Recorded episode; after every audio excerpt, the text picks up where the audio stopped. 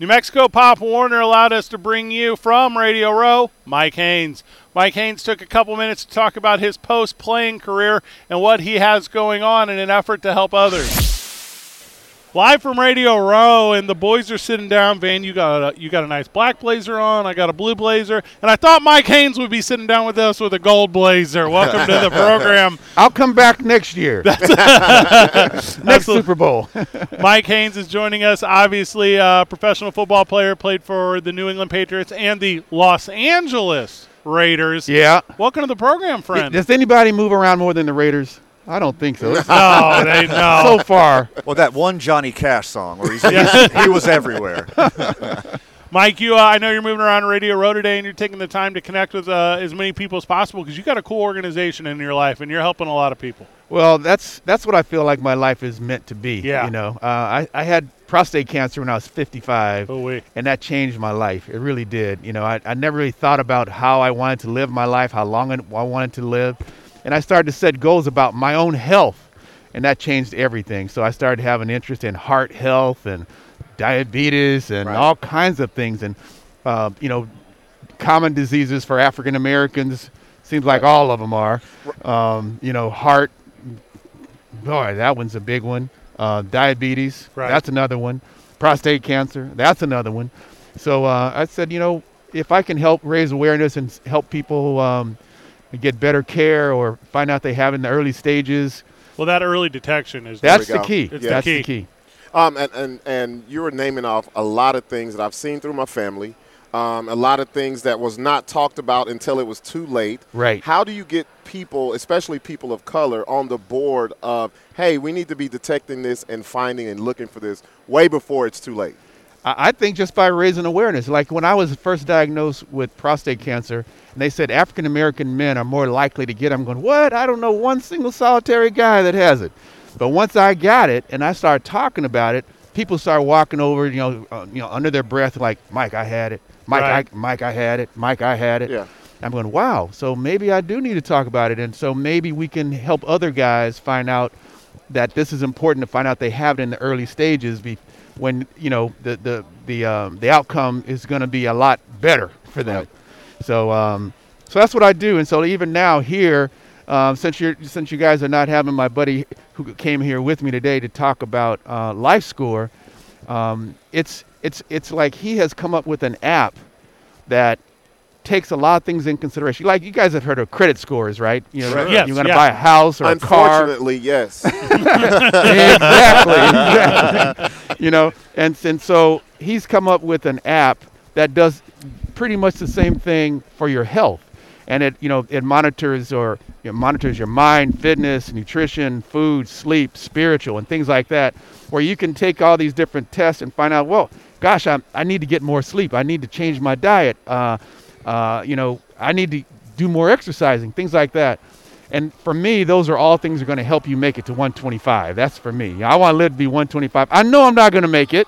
I know I'm not going to make it. I know I'll get probably around 120, Oh gosh. something Okay. like that. you, know, you know, but I'm going to be trying. Right. And, and so the more information that can help me achieve my goal, the, the, the more likely uh, I'm going to do it. So um, that's really what it's all about for me. And my health is most, most important. I have a big family.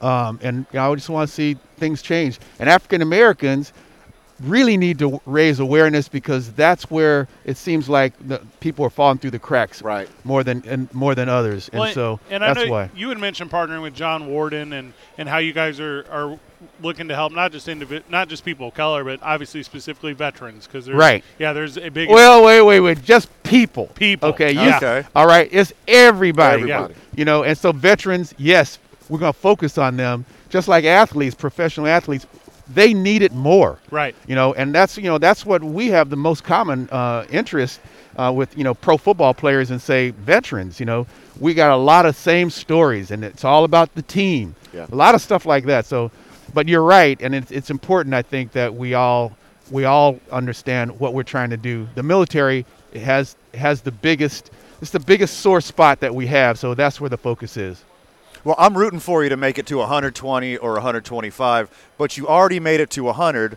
As in a hundredth anniversary all-time team. Oh yeah. Look, okay. what is it? You got nine Pro Bowls, four All-Pro selections. You're in the Hall of Fame. Which one, which accreditation, which award, which which honor do you think stands out to you the most? To where you're like, were you nervous you're not going to get it, or you're sitting back like, oh, I got this. Uh, well, I didn't sit back on any of them, you know, but um, the one that probably motivated me the highest goal was the Hall of Fame. Yeah. Because, uh, you know, like I, I can say I'm going to lead the league in interceptions and I can just focus on that, that kind of stuff. Um, but when I say I want to be a Hall of Famer, there's nothing clear. So that means I have to be good on the field, and I probably have to be pretty good off the field too, in terms of how I c- communicate what just happened on the field when the reporters come to talk about it, uh, when I'm talking to my own teammates and things like that. So it's um, it's that's a that's a real good question, but I think because it's it's the Hall of Fame. If you're going to make the Hall of Fame, well, you got to be a Pro Bowler, you got to be a good player, you you have to be well known, Right. You know all those kinds of things. So what do I need to do to be well known? So, of those accolades, which one do you feel is is catapulted you into opportunities to help others? Do do, do any of those I don't- monikers assist? they all they you know that was when I was a kid but when, as a rookie people would say what do you want to do in your life I Yeah. said well you know ever since I was in elementary school I just want to help people Wow. Mm. you know I that. just want to help Wow. people that. so when I went to college I really wanted to be a teacher because I wanted to help people and then I found teachers only going to make 17 grand a year okay. you know, and then I, and my mother who who did you know a, had her own little beauty shop and everything. She made way more than that. I'm going. I'm I can't be the first kid in my family to go to college and make seventeen thousand dollars a year. You know, and now as we're talking about it, that's one of the things that I wish they would change. They need to raise the salaries of teachers where more people would be want to become teachers. Exactly. Sure. You know, as a as a black guy, I had one black teacher, none in elementary school, none in middle school, one in high school. All Uh-huh. right. Yep. Now I feel like the world would be completely different if the teachers were very diverse. Yeah, a Yes. representative of Yes. the yeah. Yeah, very diverse. Right. Extremely diverse. When I first taught, I taught at a school with an 80% minority rate. Yeah. And I I was the staff. I, everyone looked like me on the staff. yeah. Wow. Yeah, and that's right outside St. Louis, Missouri. Oh, that's a bummer, man. I Yeah. hate hearing that, man. I hate hearing that because, like, you know, everybody looks up to people, right? Like, I want to be like Mr. Johnson. I want to be like Right. Mrs. Mrs. Jones or whatever. Right. You know what I'm saying? Oh. And these are people we're looking up to. But if none of the people look like you, Right.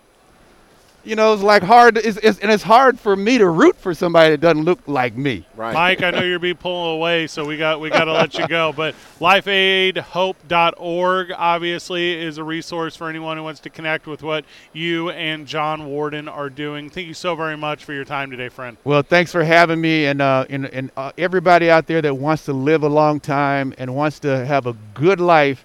Hopefully, you'll check out this app that's coming out in you know very soon, and you can find out more about going to the website. But it is something that I feel like everybody needs to know about and get involved in to, Super to live Bowl- a better life. Super Bowl champion Mike Haynes, thank you. All right, thank you guys. We're two men on Radio Row, 95.9 FM, AM 610, the sports animal.